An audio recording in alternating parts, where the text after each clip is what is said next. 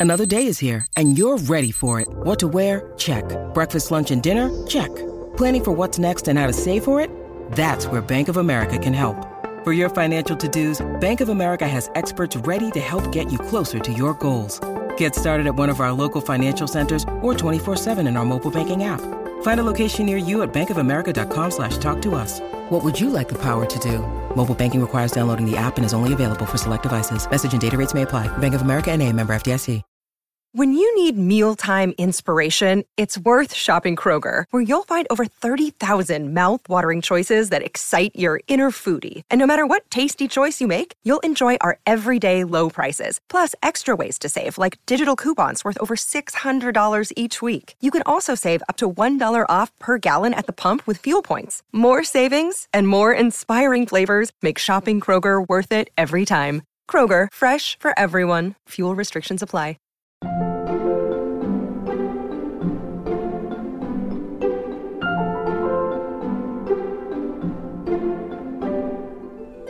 The thing about the comic strip that is so incredible is that it is funny, sexy, emotional, and so political. These characters, Yes. their politics are their emotional lives. Yeah. That was a component of the characters and of the storytelling that I did not want to skip. Welcome back to Working. I'm your host, Isaac Butler. And I'm your other host, June Thomas. June, whose voice was that we heard at the top of this week's episode? Isaac, that was playwright Madeleine George, and I was super excited to talk to her about her work as the scriptwriter for the Dykes to Watch Out For audiobook, which Audible released in June. Wait, wait, there's so much stuff you said there that is like, oh my God. Dykes to watch out for. Yeah, I'm like the Vince McMahon gif. Dykes to watch out for. It's an audiobook now, written by Madeleine George. Oh my God. So obviously, as you could tell from the excitement in my voice, I'm a huge Dykes to watch out for fan. I know you are too. But Yes, for our listeners, perhaps many, maybe the younger millennials and younger who have never heard of Dykes to watch out for, what is it and why is it important? First of all, a spoiler alert for my inevitable appearance on the BBC's Desert Island Discs. Right book- after you're made a baronet, right? Right after you're made a baronet, you'll go on. I, I uh, think, I, Desert think I'm going to be a dame. I'm going to hold out for damehood. But um, nice. The book that I take to the island will definitely be a complete set of the Dykes to Watch Out For comics. So, Dykes to Watch Out For was a comic strip that ran for 25 years from 1983 to 2008. It first appeared in alternative weeklies, also in Off Our Backs. That's how I first met Alison because I was the person who pasted it into the the big sheets of paper that uh, that we used to make off our backs and there are books uh, which I believe Madeleine makes reference to in the uh, interview, and all of these strips were written by Alison Bechdel. She called the strip a half op ed column and half endless serialized Victorian novel, which strikes me as the perfect description. It was a contemporaneous chronicle of lesbian life, the issues that we were talking about, the books we were reading, the stories in the news. It's a really incredible first draft of history with amazing art that got better and better over the years. You know, it's like you think of that and you think of like Tales of the City, you know, these Mm. just like very important serialized queer Yes. entertainment of the 70s Yes. and 80s and beyond.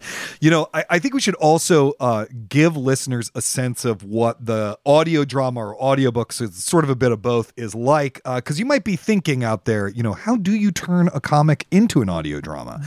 Well, here we have the voices of Carrie Brownstein and Roberta Colindrez showing you how it's done. I'm in a slump, Lois. It's time I admitted it. I'm going on four months without a job and I haven't had sex in almost a year. I'm so sick of being celibate. Celibate? You make it sound like a conscious choice, Mo. I know, I know, but the opportunity just hasn't arisen. It's not like I'm not putting myself out there. I volunteer 10 hours a week at the battered women's shelter. I join the Bat Women's softball team, even though I object to the militarism of organized sports. I'm doing my best to meet women. There must be something wrong with me. Well, there's nothing wrong with you, Mo. You're a catch. You're shy, but but passionate, politically aware, rigorously ethical. You're every Dyke's dream. And June, there's some extra stuff for our Slate Plus listeners today, right?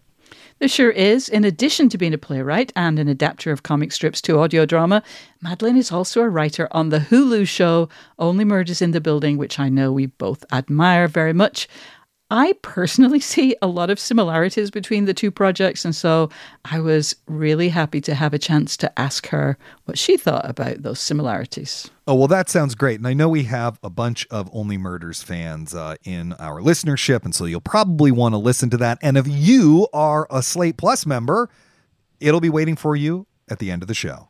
And if you're not a Slate Plus member, well, really, what are you waiting for? Just go to slate.com slash working plus and you will get great bonus segments like that one, full episodes of shows like Slow Burn and Big Mood, Little Mood, full access behind the paywall, and the ability to sleep at night knowing that you have helped out in everything we do right here at Working. Go to slate.com slash working plus to sign up today.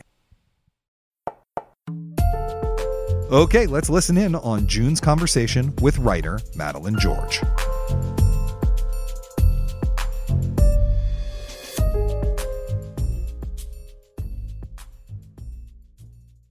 Madeleine George, welcome to Working. Oh, thanks for having me.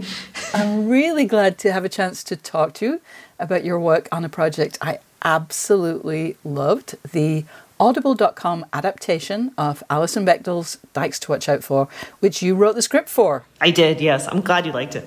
I loved it. Uh, first, I'm curious, how did you get involved with the project? You know, the whole project was the brainchild of the great and powerful Susie Bright, um, who was an editor at large for Audible at the time. And she was a huge fan of the comics and had reached out to Alison about possibly doing an audio adaptation, which I think, you know, if it hadn't been for Susie, nobody would have thought of that because mm, yeah. it, for those people who know the strip, it's like Alison's extraordinary visual sensibility is such a key component of it. Why would you strip that away and make an audio version? But underneath or throughout or as like a running like a skeleton through the entire beautiful um, many many years worth of comic strip is this incredible story that Alison built and so yeah.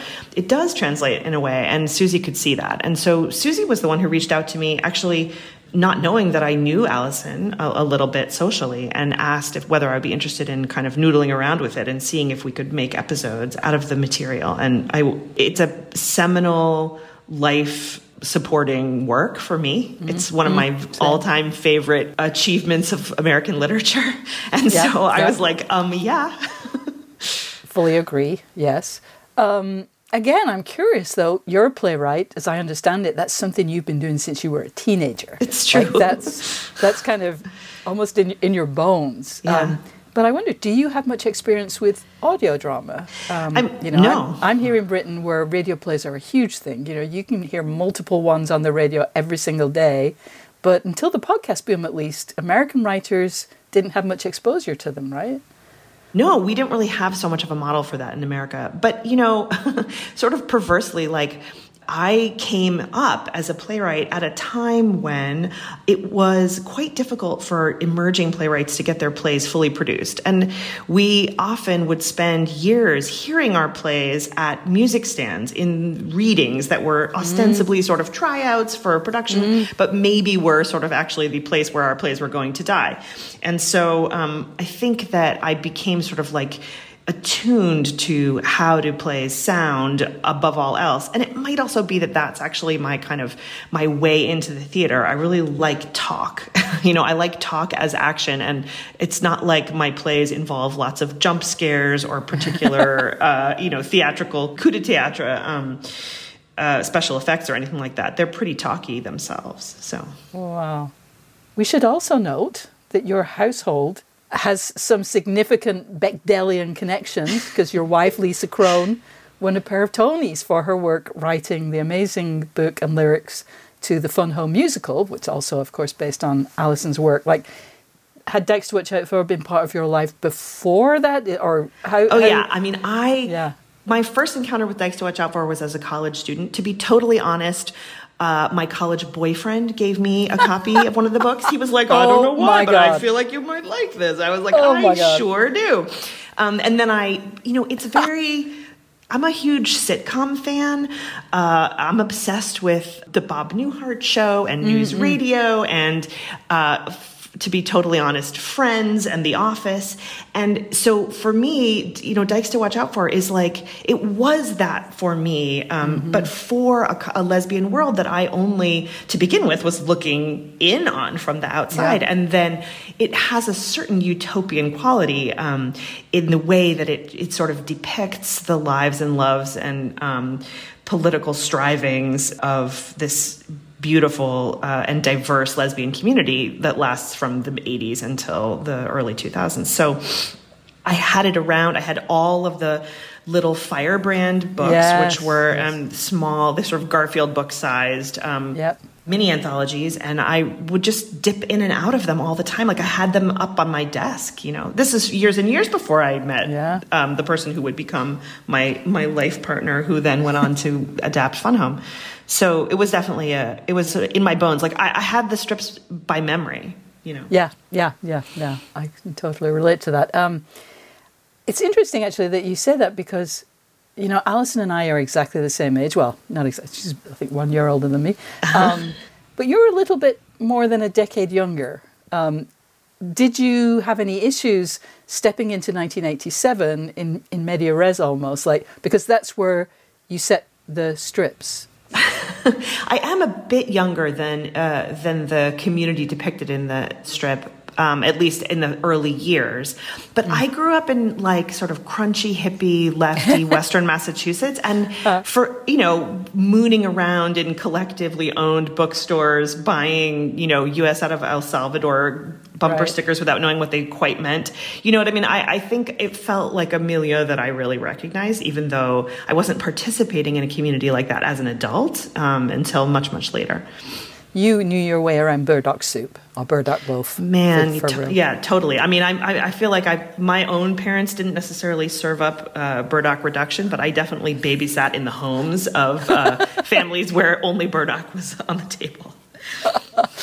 All right. So, where did you begin this adaptation process? There are, what, 25 years of strips? There's 25 years, yeah. What was the first decision that you made? To be totally honest, the breaking of the season, quote unquote, like the building of the the 10 episodes that would become this audiobook, I mean, it was like tapping, you know, a little adze into a block of schist. Like it just fell into place. It just felt so natural, like to build the season around this character, Mo, that for those people who love the strip, you know, is the center sort of of this community and um, and her struggles basically to open up to love. Like who doesn't love a story like that? I mean, it's a great story. And in fact, there is very little material in the audiobook. I mean, there are scenes and jokes and, and bits bits that are added in to create um, the sort of feel of 10 discrete episodes. But basically, it's all raw material from those. It's really from the first three years of Alison's work on the strip. So it kind of it, it jumps around in time a little bit in order to make a, a B stories and C stories for our, the other characters that we love: Clarice and Toni, Lois and Emma and Harriet. But it just it felt sort of easy. And i also uh, as a bechdel completist i also pulled some material from the indelible alison bechdel which is another amazing book mm-hmm. that is sort of a, like sundries odds and ends and other um, little and tiny works of genius. commentary. Yeah and with, uh, with essays uh, by alison about her own work. And then also because i was such a you know, a diehard and had learned the strip from the Firebrand books. Each of the Firebrand books has a tiny little coda, has a little special bonus um, piece of content at the very end of it, which if you've only read Dykes to Watch Out For in the essential Dykes to Watch Out For, which is the large um, compendium, you've missed out these amazing little treats. And so yeah. one of the episodes in our season is pulled from one of those little special coda um, addendums to one of the small books. And that's the 10th episode episode. Oh, the tenth, episode. The tenth episode, which is called "Down to the Skin." That is a. That, it's a. Oh. it, you're going to get hot under the collar talking about this. It's perfect. My natural. goodness, it's quite a steamy uh, little set of uh, line drawings, and it's the moment when when Mo and Harriet uh, cross the Rubicon and end up in bed together. I mean, it's amazing that Alison.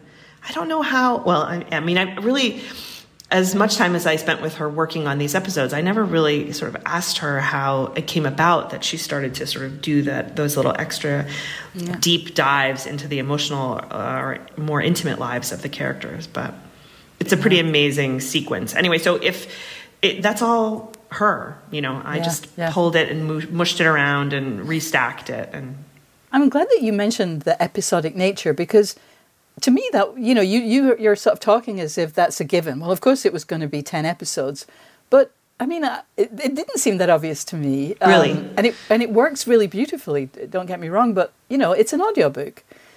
And you've kind of made it into a, a 10 part radio series, if you like. That's right. That's right. I did think of it as a radio series. Well, partly it was that, especially in the early episodes, Alison employed a narrator, an omniscient narrator that had a kind of real oldie timey radio announcer quality. And I keyed into that quite early. And I thought, wouldn't it be amazing if we could get someone incredible to play the role of the narrator and we could use that to m- move us in and out from place to place?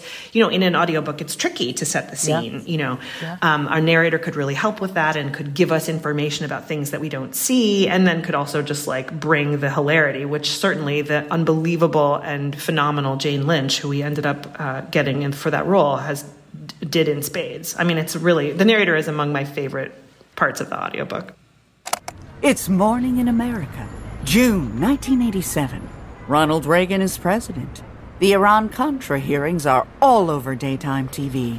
It's 10 years before Ellen, five years before the founding of the Lesbian Avengers.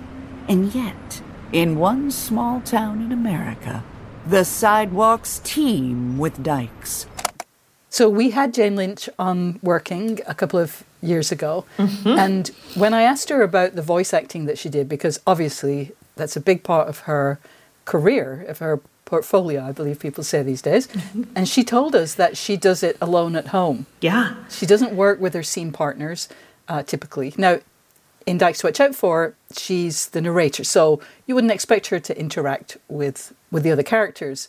So okay, so Jane Lynch might not have been.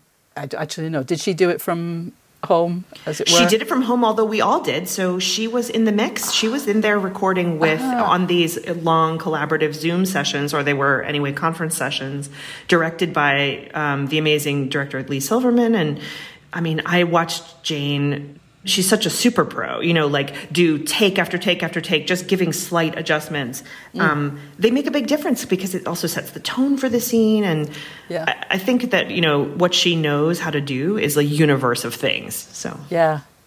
So how did this Zoom or these conference calls work? Um, was it almost like a, a table read while the tape was rolling? Like how? Yeah. And then we would stop, and then Leigh would say, let's try it a little more like this, or give me a little more heat on this, or let's try some versions. And, you know, uh, the actors were all very experienced in the medium. I mean, many of them had, like Jane, their own setups, which may well have been in a coat closet, but certainly looked professional from my vantage point. And, um, and actually, I was only present for some parts of that, I, as Alison was too. Like, we weren't there every single second, and Leigh was holding that process and making sure that the material that they were able to sort of put onto the recording was full enough that we would have lots and lots of options at the editing point.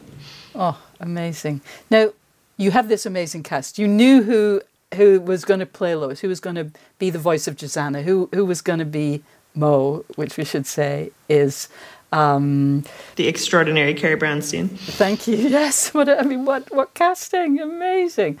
Um, but did knowing who was going to play the characters change your sense of the characters at all?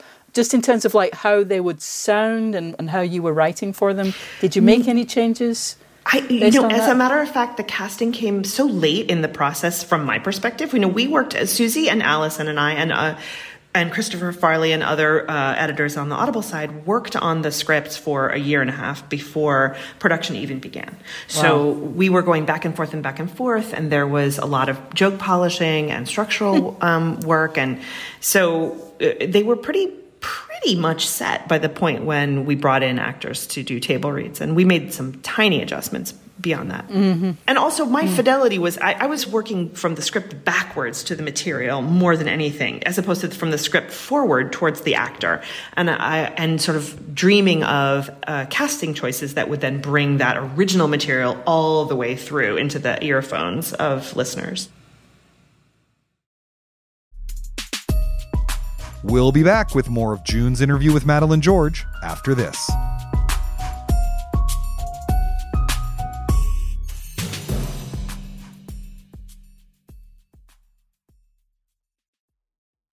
What's the best way to learn a language? Immersion, living where the language is spoken and using it every day in everyday situations. But if that's not on the cards this year, you can still learn a language the second best way, and that's with Babbel. I've used apps in the past to learn new languages, but when I came across Babbel, I wondered if it could help me refresh my knowledge of a language I once spoke well, but was now a little bit or quite a lot rusty. I have to say, I was impressed. The advanced lessons were really useful, tips and idioms that can help with in depth conversations on topics that I can actually imagine chatting about. Babbel's quick 10-minute lessons are handcrafted by over 200 language experts to help you start speaking a new language in as little as 3 weeks. Babbel is designed by real people for real conversations, and the tips and tools are approachable, accessible, rooted in real-life situations and delivered with conversation-based teaching so you're ready to practice what you've learned in the real world. What's more, all of Babbel's 14 award-winning language courses are backed by their 20-day money-back guarantee. Here's a special limited time deal for working listeners. Right now, get up to 60% off your Babbel subscription, but only for working listeners at babbel.com slash working. Get up to 60% off at babbel.com slash working, spelled B-A-B-B-E-L dot com slash working. Rules and restrictions may apply. This podcast is sponsored by Cloud Optimizer. As a business owner or IT manager, are your cloud investment costs going up and you don't know why? It's time for Cloud Optimizer. As you migrate your business to the cloud, what you're spending and why you're spending it can get a little hazy. But Cloud Optimizer clears up the mystery and puts the cloud to work for you. Cloud Optimizer starts by analyzing usage patterns, right sizing resources, leveraging discounts you may not be aware of, implementing automation, and much more. And by reducing unnecessary expenses and maximizing performance, Cloud Optimizer guarantees you a savings of five times what you spend for their service. As you utilize cloud based services more and more, you don't have to lose sight or control of your spend. You can stay agile, streamline your costs, and optimize your performance, plus save significant money with Cloud Optimizer. Make the cloud work for you with Cloud Optimizer. Get a free assessment and find out how much you can save by going to cloudoptimizer.com. Go to cloudoptimizer.com for your free assessment. That's cloudoptimizer.com.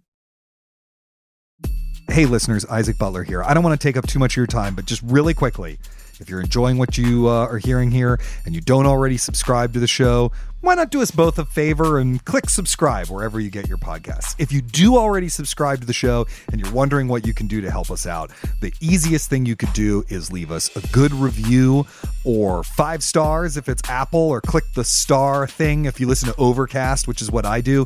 Anything like that that you do helps new listeners find us through the magic of algorithms. All right, that's it for me. Let's get back to the show. Thank you so much for listening.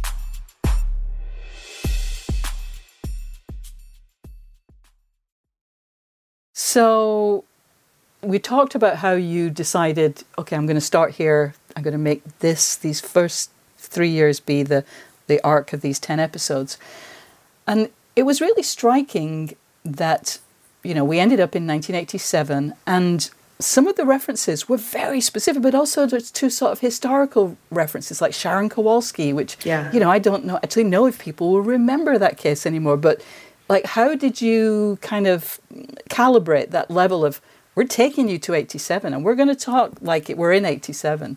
Like, were you tempted to offer more explanation? Yeah, I think in some instances, like we want, we have a Mary Daly joke in there. Like we, Yes, we're like, will the Mary Daly joke play for the kids today? Um, but I, I guess I think like my dream was that the the audiobook would do two things. One, it would satisfy and honor the fans, the people who have been with the strip since the beginning, who are, you know, among my idols in the world. Um, and then two, that it would, because the wild and beautiful world of queerness now is so different. Yeah. But it's always good for young people to remember while they believe uh, with all their hearts that they are inventing everything anew from out of nothing, that they actually are a part of a lineage. And Yeah, yeah. I, in, in this strip, um, the characters go to the 1987 National March Yeah. for Gay and Lesbian Rights on Washington, which was a seminal moment in um, the gay rights movement. it was the second March on Washington, not the first, but it was by far the biggest um, mm-hmm. ever LGBTQ march in, in American history. And in the strip, mostly they it's like about them on the road going to it and then it's a sort of recap afterwards. But we realized that we could take them there in the audiobook in a way that in fact we couldn't you couldn't do in any other form because we have these actors and we could bring the characters and then if we could get audio from the actual event we could just place them in it welcome to the second national lesbian and gay march on washington Welcome to all of our sisters and brothers. Welcome to the gay Republicans and socialists and Democrats. I am not welcoming any gay Republicans. No, listen.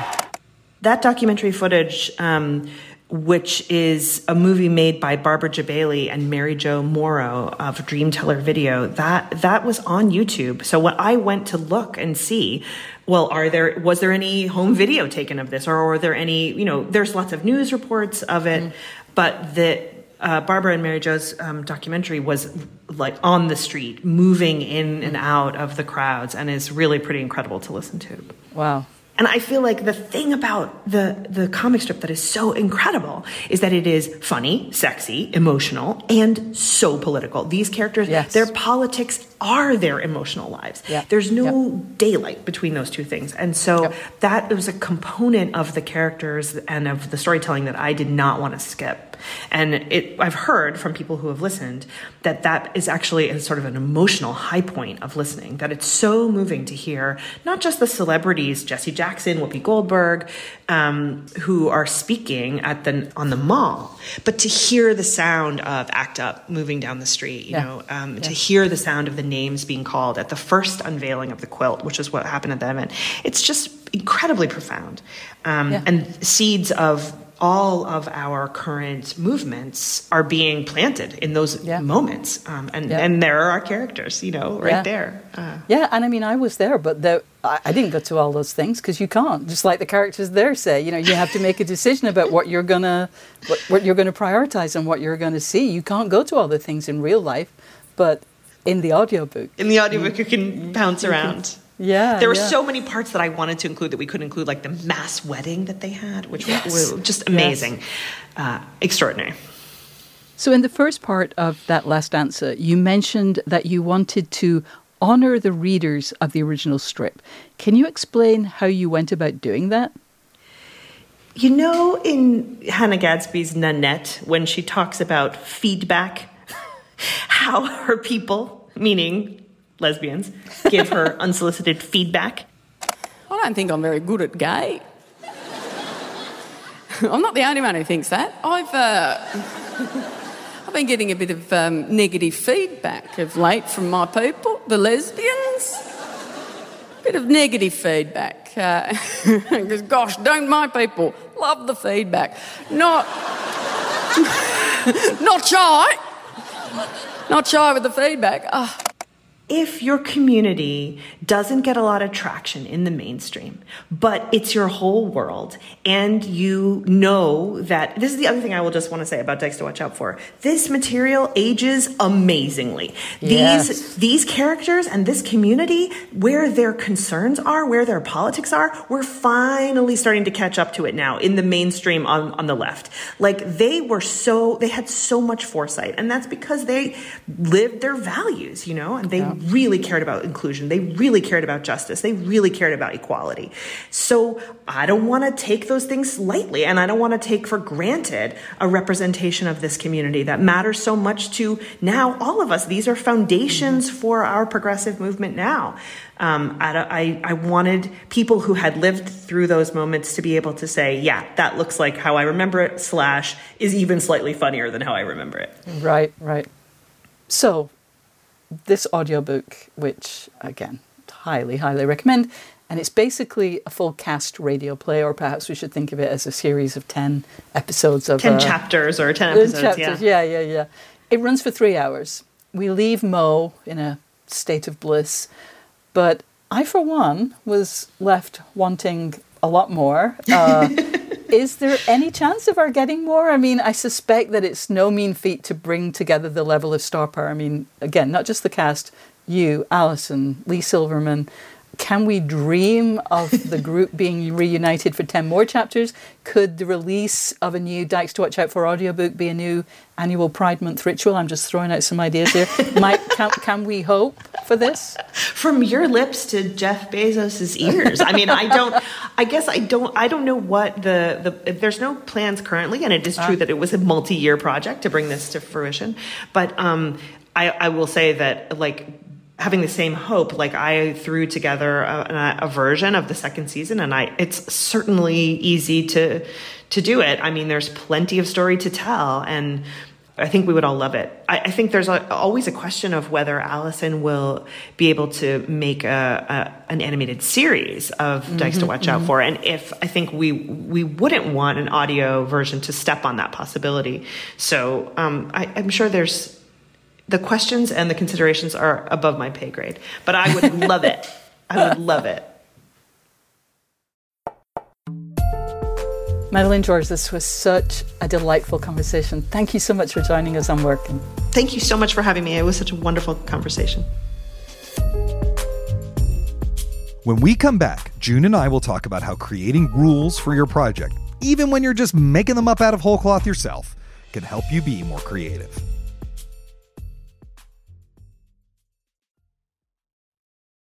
June, before we talk about the actual interview, I just wanted to briefly you know, because I am a middle aged man, you are a middle aged woman, and, you know, we have to have our grandparents on the porch moment. And that's to talk about the world of alternative weeklies and their comics, particularly three of them Dykes to Watch Out For, Alison Bechdel, Matt Groening's Life is Hell, and uh, Lynda Barry's Ernie Pook's Comeek. But uh, there were uh, others out there, Julius Knipl, real estate photographer. I mean, they all had mm-hmm. crazy names like that. But but there's a whole world of serialized narrative and humor that you can really only discover in anthologies now. But it is still absolutely worth seeking out. Totally. Some of it was weird and wacky, some of it was surreal, some of it was political, and a lot of it was like crazily ahead of its time. I think that's true of both Dykes to Watch Out For and Ernie Pook's Comeek. If you look at those strips now, like from 30 years ago, they are incredibly relevant. It's just amazing stuff.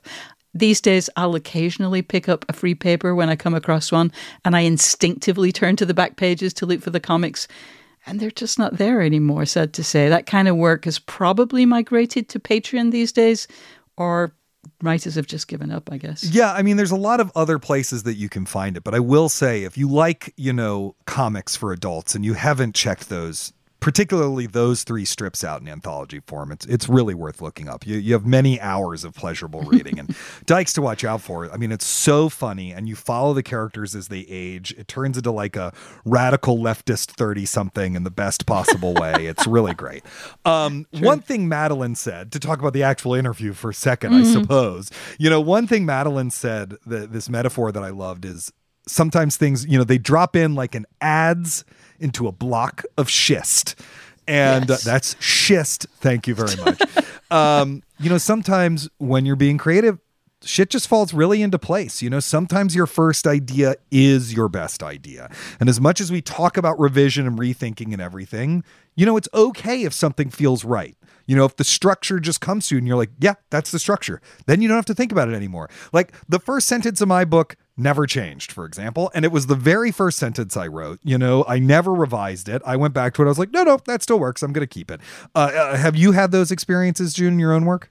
Before I answer that, one minute, please. All right, good. Of course, I had to go grab your book and check what your first sentence was. And it is acting is a curious thing. I love that. That really does set up the inquiring, you might say, curious tone of the book. And I'm glad that you gave me that example because I was going to say, oh, that just doesn't happen with me. Uh, you know, I do, I rewrite a lot, so there's seldom much, if anything, left of my first drafts. But actually, the opening paragraph of my book has been there since the book proposal, and, and I don't think it's changed. And, and like your first sentence, it kind of establishes the tone and the purpose of the book. Uh, it's about how lesbians don't have a, you might say, natural home and thus are particularly driven to create spaces for ourselves. So, mm. yeah. Amazing, amazing. And of course, at the same time, just because the initial idea is good doesn't mean you're off the hook for the rest of all the ideas you're going to have over the course of the uh, creative process, right? You still Yeah. have to make the damn thing. And one thing that Madeleine said that I love was she, she was talking about going backward toward the material rather than forward to the actors because it was cast very, very late. But that part of that process was imagining who the actors playing the roles might be as a way of like figuring out the characters. And Yeah, look, yeah. not all of us are writing for actors. Sometimes we're painting or we're writing a book or we're making a video game. But one thing that can be really helpful that she's doing there, that's an example of it, imagining the conditions of production and who your collaborators might be, even if you don't know, even if those people Right. might never be involved, just to help you like get ideas. You know, it can really help you take those next steps. It's like how uh, one of our guests, Nayland Blake, said they have to know what space the work of art will be displayed in before they can, you know, conceptualize it. Yeah, I I totally agree that you have to approach a project with openness. You know, you cannot, I think, go into something feeling that your vision is so pure and clear and just needs to be expressed. You're not going to take any notes from anyone, you're not going to work with anyone. You have to be prepared to interview people, you know, to work with an editor or something that I did not expect that but that's happened to me recently is kind of get information from people who took photos that you're hoping to use in the book, you know these people will offer feedback or make requests or provide new information that maybe slightly challenges what you thought or maybe challenges it quite a bit. So, yeah, you've got to be open to that. I also think, though, that it's important that you retain your vision of this thing that you're creating. If your name is on the book cover or the exhibition catalog or the painting, this thing has to feel like something you can stand by. You know, the best version of that thing that you are capable of producing today, which might mean listening to feedback and not exactly ignoring it, but at least making a decision about what it is that you want to say. Yeah, totally. I mean, it strikes me that in a way, it's like we're we're talking about a thing we return to sometimes on this show, which is setting rules for yourself and your project. And I loved how brave Madeleine was about this one specific rule, which is that it is really set in 1987. And while the narrator can comment on stuff that's happening then, from the perspective of the future. The characters really are stuck in 1987. So they're not going to explain to one another who radical separatist Mary Daly is. They're not going to explain that an important custody case is an important custody case. They're just going to use the shorthand. The characters already know this information. Nothing drives me crazier as an audience member than when characters are saying exposition to each other, but the th- mm-hmm. exposition they're saying is something all the other characters already know. Drives me Yes. insane. And Same. in this case, the 1987 thing is very particular to this project, but every project has its rules. Sometimes they're implicit, sometimes they're explicit. Sometimes you set them in advance, sometimes you discover them during revision and apply them backwards. But if you can really be conscious and rigorous about those choices, I really think it actually opens doors. I think that's where a lot of creativity comes from. And I'm just wondering, you know, especially since your own book is about a similar subject to uh, Dykes to Watch Out For, the, the true stories of lesbians creating community and physical spaces over the, you know, in the late 20th century. I'm wondering if you had this experience in your writing of your book. Well, first of all, I agree with you completely. The restrictions can be incredibly generative. You know, if the whole world is your playground, the chances are you're going to just be overwhelmed. So, just from that very strict logistical point of view, having restrictions is just very helpful. But there's something else too that I think this is going to, I fear, sound quite banal, but I also think is important when it comes to limitations. You have to know kind of how far you can go. You have to know your limits. You know, this can crop up in a lot of ways. The way this played out for me was that I am writing about six distinct locations. There are definite commonalities and resonances and threads that connect them, and I, I hope I do make those connections. But each space also has its own history and scholarship. And I quickly became aware that I could go deep down rabbit holes on every single page, but that was going to produce a level of detail and specificity that would be an absolute necessity for a book that focused on only one of those spaces. There you're coming for the, the crazy, you know, sidetrack details, but it would be counterproductive in what amounted to six, you know, let's just say 12,000 word explorations. So while I still had to do a lot of reading and thinking and talking to people so I could decide what made the cut, I was going to have a lot of material that I wasn't going to use, or I would write a lot of words that wouldn't make it into the book, even when those lost words were really hard to write. And on a purely informational level, I knew that from day one. In fact, I know for sure that it's something you told me when you were in the final stage of writing the method.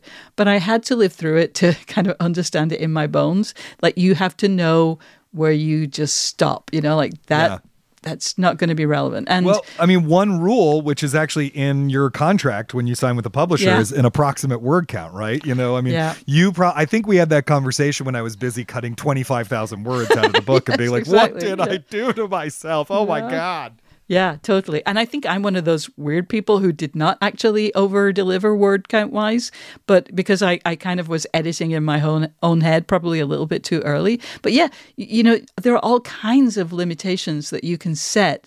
Uh, one of them might be about scope. Uh, one of them might be about you know the these rules that you set for yourself. But you've got to you've got to come up with something, or else I think you're going to turn out to be one of those projects that you kind of lose control of, and you know everybody knows some of those, and it's it's honestly kind of tragic, and you you have to just do whatever you can to prevent yourself from being one of those projects.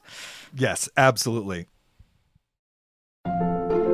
Well, that is all the time we have for this week. If you've enjoyed this show and you want to get a little bit more, then you could subscribe to Slate Plus. Go to slate.com slash working plus today. You'll get bonus segments on shows like this one, bonus full episodes of shows like Slow Burn and Big Mood, Little Mood, and full access behind our paywall. It's a really great way to support what we do right here on Working, and you can sign up today, once again, at slate.com slash working plus. Thank you so much to our guest, Madeleine George, and to our producer to watch out for, Cameron Drews. We'll be back next week with Nate's conversation with actor Miguel Cervantes, who is currently playing Alexander Hamilton on Broadway. Until then, get back to work.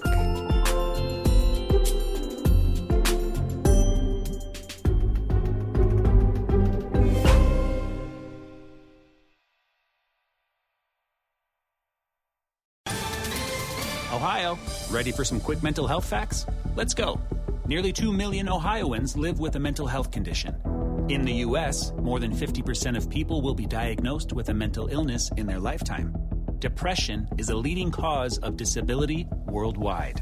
So, why are some of us still stigmatizing people living with a mental health condition when we know all of this? Let's listen to the facts and beat the stigma. Ohio, challenge what you know about mental health at beatthestigma.org.